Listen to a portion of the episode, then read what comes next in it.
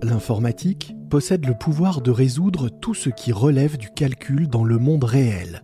C'est ce que disait Alan Turing, l'un des pères de l'intelligence artificielle.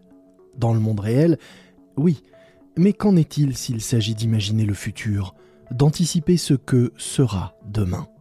À ce jeu, la machine est-elle toujours aussi forte ou l'homme conserve-t-il une longueur d'avance dès qu'on parle imagination ou création? Et si l'on s'y met à plusieurs, serons-nous alors capables d'imaginer un scénario possible? On en parle avec Bernard Werber, écrivain qui se présente lui-même comme futurologue, ancien journaliste scientifique et célèbre auteur des Fourmis. Après avoir vendu plus de 30 millions de livres dans le monde, il a créé sur Internet l'Arbre des possibles, un projet collaboratif pour essayer d'imaginer demain. Les Bigs Entretiens du Big Data, un podcast capital.fr en partenariat avec Engie. 21 706. 21 706, c'est le nombre de jours qui se sont écoulés euh, depuis votre naissance en février 1961 et la date de cet entretien. Voilà, 21 706 jours. Bon anniversaire. Merci. 1463, c'est le nombre de pages du dernier manuscrit des fourmis avant que votre éditeur ne vous demande de le ramener à 350 pages. En tout, vous avez rédigé 18 variantes complètes et différentes de votre roman et travaillé dessus 12 ans avant qu'il ne soit publié. 15%, 15% c'est le pourcentage que représenteraient les fourmis dans la totalité de la masse de la vie animale sur Terre. Oui, 15% de la masse totale de la vie sur Terre est fourmis. 30 millions, je le disais, c'est le nombre de livres que vous avez vendus dans le monde, dont 12 millions à l'étranger dans une trentaine de langues, 35 exactement, ce qui fait de vous l'un des auteurs français les plus lus dans le monde, si ce n'est d'ailleurs le numéro 1. Et puis 9, puisqu'on parle de chiffres, 9 c'est le chiffre au-delà duquel il est interdit d'aller sous peine d'être euh, considéré comme hérétique par les gardiens du savoir qui seuls sont autorisés à compter au-delà de 9. En tout cas, c'est ce que raconte le mystère du chiffre, une nouvelle tirée de votre arbre des possibles, justement. Ces chiffres vous parlent, est-ce qu'ils sont corrects? Oui, c'est intéressant. J'en ai un à rajouter qui m'a surpris récemment, c'est que quand je suis né, il y avait 2 milliards d'individus sur Terre et à ce jour, il, y en a 7 milliards, 6 ou 7. Donc, c'est-à-dire que durant mon temps de vie, l'humanité a plus que été multipliée par plus de trois fois. Ça me fascine. Ça veut dire que nous sommes en croissance exponentielle. Notre espèce est dans une sorte d'explosion démographique dont on a à peine conscience. Et euh, c'est la fonction aussi du romancier de remettre en perspective euh, qui nous sommes, où nous sommes, et qu'est-ce qui se passe durant notre euh, brève existence? Dans vos livres, il est souvent question euh, d'encyclopédie, de savoir que l'on agrège et que l'on cultive. Est-ce que vous diriez qu'aujourd'hui, les datas, les chiffres euh, et, la façon dont on les collectionne et les accumule, c'est une autre forme d'encyclopédie? Est-ce que finalement le savoir qui était auparavant dans les lettres se retrouve aujourd'hui dans les chiffres? Une des autres choses qui m'a fasciné, c'est le, le, jour où euh, le champion du monde humain, Kasparov, a été battu par Deep Blue, l'ordinateur. Mhm, aux échecs. Oui, aux échecs. Ça voulait dire que l'ordinateur avait accumulé plus de scénarios que le cerveau humain de Kasparov, qui pourtant était déjà très performant. Et il y a un moment où l'être humain est battu par la quantité de scénarios que teste l'ordinateur. Et euh, l'explication pourquoi l'ordinateur battait Kasparov, c'était aussi que l'ordinateur testait tous les scénarios, alors que l'humain fait une sélection que des scénarios qui lui semblent raisonnables ou utiles ou intelligents. Et ça, ça fait qu'on rate une partie des visions de possibilités, et cette différence donne une supériorité à l'ordinateur. C'est aussi pourquoi un film comme Matrix, c'est le film de la prise de conscience que les ordinateurs peuvent faire des choses que nous ne pourrons jamais faire, tout simplement parce qu'ils ont accumulé plus d'informations et que nous ne pouvons plus, avec notre cerveau, qui est pourtant ultra performant, ultra mobile, être en concurrence. Alors pourquoi vous êtes relancé dans, l'arbre des possibles? Puisque finalement, c'est exactement ce que vous venez de décrire. L'arbre des possibles, c'est l'idée d'imaginer un nombre de futurs incalculables pour euh, l'avenir. Or, vous venez de nous dire que le cerveau humain était finalement limité dans cette capacité d'imagination oui, un cerveau humain est limité, mais peut-être que plusieurs cerveaux connectés peuvent arriver à compenser ce déficit. Donc c'est pour ça que j'ai créé l'arbre des possibles, pour que tous les gens qui ont des idées de scénario puissent l'exprimer. Au moment où je vous parle, je regarde le compteur, on est exactement à 3 398 767 personnes qui sont venues voir l'arbre des possibles et 9265 scénarios de futur dans le court, le moyen et le long terme. Donc euh, j'ai créé ce site pour créer une sorte d'observatoire ou plutôt de, de lieu où peuvent s'accumuler toutes les visions de l'homme actuel sur ce que pourrait être l'homme futur. Donc tous les scénarios de science-fiction euh, possibles. Je pense évidemment que la réalité est toujours plus forte que le réel. Il n'a pas dû y avoir euh, de Covid aussi précis que nous, mais en tout cas, il y a plusieurs scénarios qui parlaient déjà de virus. Il y a dix ans, sur l'arbre des possibles, il y avait déjà aussi euh, Fukushima qui avait été évoqué bien avant que ça arrive, tout simplement parce qu'il y a des cycles Fukushima entre en phase, par exemple, avec euh, Tchernobyl, et le, Covid rentre en phase, par exemple, avec la grippe H1N1. Donc, en repérant les cycles, on peut arriver à voir venir les, les prochains problèmes. C'est un lieu en tout cas pour que les gens parlent du futur déjà.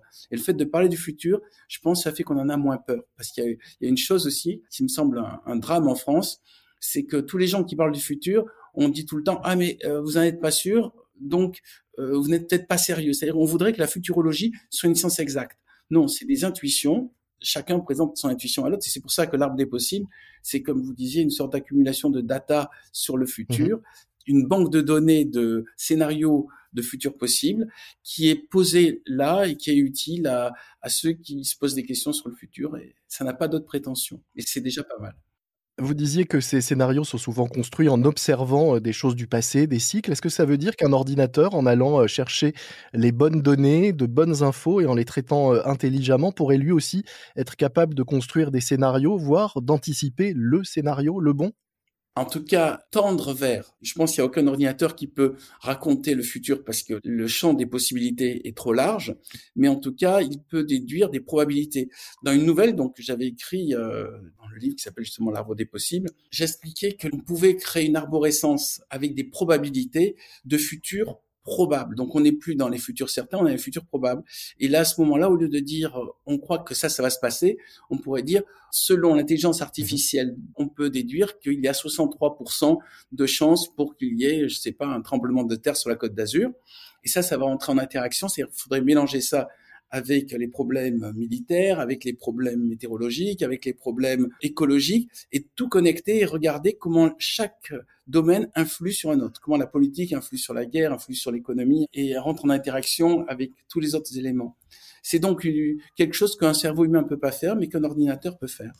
Un ordinateur va se nourrir, lui, de choses du, passé, de données euh, qui ont existé. Est-ce que ça veut dire qu'on ne peut prédire le futur ou prévoir le futur qu'en se basant sur ce qui est déjà arrivé et ce qui s'est déjà produit? Pour l'instant, on utilise comme outil de compréhension du futur la connaissance du passé. Je pense qu'on peut faire mieux, mais ça, ça va demander encore plus de puissance de calcul. Donc là, peut-être avec l'arrivée des ordinateurs quantiques, on pourra arriver à avoir ce niveau d'imagination au-delà de l'imagination humaine. Actuellement, l'imagination humaine est quand même très, très, très puissante. Le prochain challenge, après battre les hommes aux échecs, sera de battre les hommes dans le domaine de l'imaginaire. C'est pour ça aussi que j'ai créé l'arbre des possibles, c'est pour qu'on soit très fort dans le domaine de l'imaginaire et que les ordinateurs ne nous rattrapent pas de sitôt. Vous pensez malgré tout qu'on peut réussir à nous battre? Vous pensez qu'un ordinateur est capable d'imaginer quelque chose qui ne s'est pas produit? Est-ce que vous pensez a fortiori que les hommes sont capables d'imaginer d'ailleurs l'impossible ou l'inimaginable justement? Vous savez, le premier texte de, de science-fiction, c'est un monsieur qui s'appelait Lucien de Samosate, qui était un romain, et je crois que ça date de 300 après Jésus-Christ et d'imaginer qu'on allait sur la Lune et qu'on rencontrait une peuplade d'araignées. Ça ressemble quand même beaucoup à de la science-fiction des, années 60. Donc, ce qui veut dire que dans le passé, il y avait quand même déjà des choses, euh, des questionnements sur le, sur le futur. Il y avait déjà des réponses assez similaires à celles qu'on trouve actuellement. Maintenant, pour aller au-delà de l'imagination humaine, pour l'instant, il faut soit prendre de la drogue, soit faire confiance aux ordinateurs, soit se mettre à plusieurs connectés. Je crois beaucoup à ce que j'ai observé dans la fourmilière, à savoir la, conscience collective ou l'intelligence collective qui surpasse l'intelligence individuelle. C'est pour ça que l'une des devises des fourmis, c'était 1 plus 1 égale 3 dans le roman, à savoir ensemble on est plus fort, et en, se connectant, on arrive à, trouver des choses qui n'existent ni dans le cerveau de l'un ni dans le cerveau de l'autre. Voilà, moi je crois à la collectivité, je crois à la capacité de l'homme à surmonter son propre égoïsme pour garder l'intérêt général, et je crois à la, capacité de l'homme à utiliser son imaginaire pour ne plus avoir aucune limite. Une autre tendance, c'est de détecter ce qu'on appelle aujourd'hui les signaux faibles. On parlait de se baser sur le passé pour imaginer le futur. À défaut de pouvoir imaginer ou anticiper le, le futur, on cherche à rapprocher, à être au plus près des événements pour les analyser et donc en allant chercher ces signaux faibles dans la data, trouver les choses presque au moment où elles vont se produire. Est-ce que de la même façon, vous pouvez imaginer demain, avec euh, ce collectif qui œuvre autour de l'arbre des, possibles, de créer presque instantanément euh, des scénarios au moment même où une nouvelle tendance ou quelque chose de très faible commence à émerger? Est-ce que par exemple l'actualité les fait réagir? Est-ce que vous voyez des, des, nouveaux scénarios et des bifurcations qui se prennent quasi instantanément en fonction de l'actualité des choses que l'on vit? Oui, et alors il y a un élément que je regrette, c'est que globalement la partie pessimiste est supérieure à la partie optimiste. Pas de beaucoup. On est de l'ordre à 60-40. Mais euh, je crois que ça vient aussi de la faute de la télévision. Tout ce qu'on voit, les journaux d'actualité, c'est de l'angoisse. Alors, il est difficile, au moment où on reçoit toute cette angoisse quotidiennement, de se dire, bon, ben moi j'imagine un futur où tout va s'arranger dans lequel on devient tous copains, tous les pays font la paix et ensemble on œuvre pour que l'écosystème soit plus en équilibre. Ce scénario-là est rarement évoqué. Et je crois qu'il faudrait inventer une nouvelle science-fiction qui privilégie le côté finalement on va réussir, finalement tout va s'arranger, finalement grâce aux ordinateurs on va trouver des solutions auxquelles on n'aurait pas pensé, et les ordinateurs ne nous veulent pas du mal, et l'intelligence artificielle est une manière pour l'homme de penser plus loin et plus fort et de gagner du temps. Voilà, il y a une toute nouvelle philosophie de la science-fiction qui est une science-fiction positive et qui au lieu de dire oh là là on va tous mourir, il va y avoir des gens qui vont trouver des idées pour s'en sortir. Vous êtes un homme euh, de lettres. Euh, en quoi les chiffres sont-ils importants pour vous et, pourquoi sont-ils importants pour vous? Alors d'abord, j'essaie de développer mon cerveau gauche et mon cerveau droit. Donc, je suis un homme de lettres et un homme de chiffres. J'ai été journaliste scientifique, donc journaliste c'est les lettres et scientifique c'est les chiffres. Et puis, euh, j'écris notamment dans un livre qui s'appelle Nous les dieux que les nombres et les chiffres, rien que par leur forme, nous racontent l'évolution de l'humanité. Tout ce qui est courbe, c'est l'amour. Tout ce qui est trait, c'est l'attachement. Donc on a le 1, le minéral qui est sans amour et sans attachement. C'est la pierre, il n'y a, y a rien, il n'y a pas de projet dedans. 2, le végétal, il est donc le trait horizontal, il est lié au, sol et la courbe, elle, est, elle aime la lumière, donc elle est tournée vers la lumière, vers le haut. Le 3, c'est l'animal, donc c'est deux courbes. 4, l'homme, donc il y a une croix. C'est une phase de bascule puisque cette croix signifie que soit on peut retourner au stade animal, soit on peut tourner au stade du 6, qui est une courbe pure, une spirale qui pourrait définir l'homme spirituel. Le numérique, la data, c'est euh, des 0 et des 1. Alors vous nous avez dit le, 1, ce qu'il ce qu'il représentait. Le 0, vous n'en avez pas parlé, c'est quoi? Et le 0 et le 1, le mélange des deux, ça donne quoi? Le 0, pour moi, c'est le Big Bang, c'est-à-dire que c'est quand il n'y avait rien, c'est le froid, le noir, le vide. C'est euh, le risque aussi, si on détruit la planète, de revenir au zéro. Et le 10, c'est ce qui va être accouché par, par le 9. Le 9, c'est comme les 9 mois où la femme transforme un embryon en, nouveau-né. Euh, c'est la capacité de l'homme à créer à partir de rien. Et ça aboutirait, sa prochaine étape d'évolution, ça aboutirait au passage à une dimension dans laquelle il y a deux chiffres et l'entrée dans le monde des nombres. Mais tout ça, c'est des jeux d'esprit. Mais je trouve qu'avec les, les chiffres, il y a déjà euh, beaucoup de spiritualité. Et rien qu'en regardant leur forme, comme j'expliquais, cet effet de courbe et de trait, il en sort euh, une réflexion sur euh, où nous en sommes de notre propre évolution.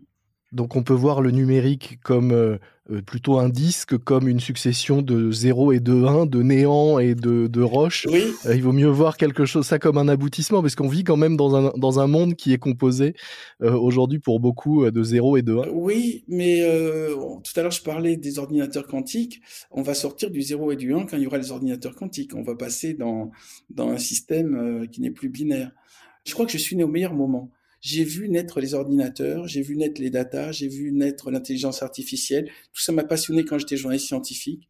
Vous savez, mes premières économies, j'ai acheté tout de suite le premier ordinateur qui était dans le commerce. C'était un Auric euh, Atmos et c'était des ordinateurs qu'on branchait sur sa télévision pour avoir un écran et sur sa chaîne IFI pour avoir enregistré les datas sur euh, une cassette euh, magnétique. Et je me rappelle, en effet, on entendait ce que vous disiez, les 0 et les 1, ça faisait ça faisait un bruit spécifique. On pouvait entendre le, la musique des datas. je crois que ce qui m'a donné envie d'être journaliste scientifique, c'est que chaque fois que je voyais une machine, je voulais savoir comment ça marchait.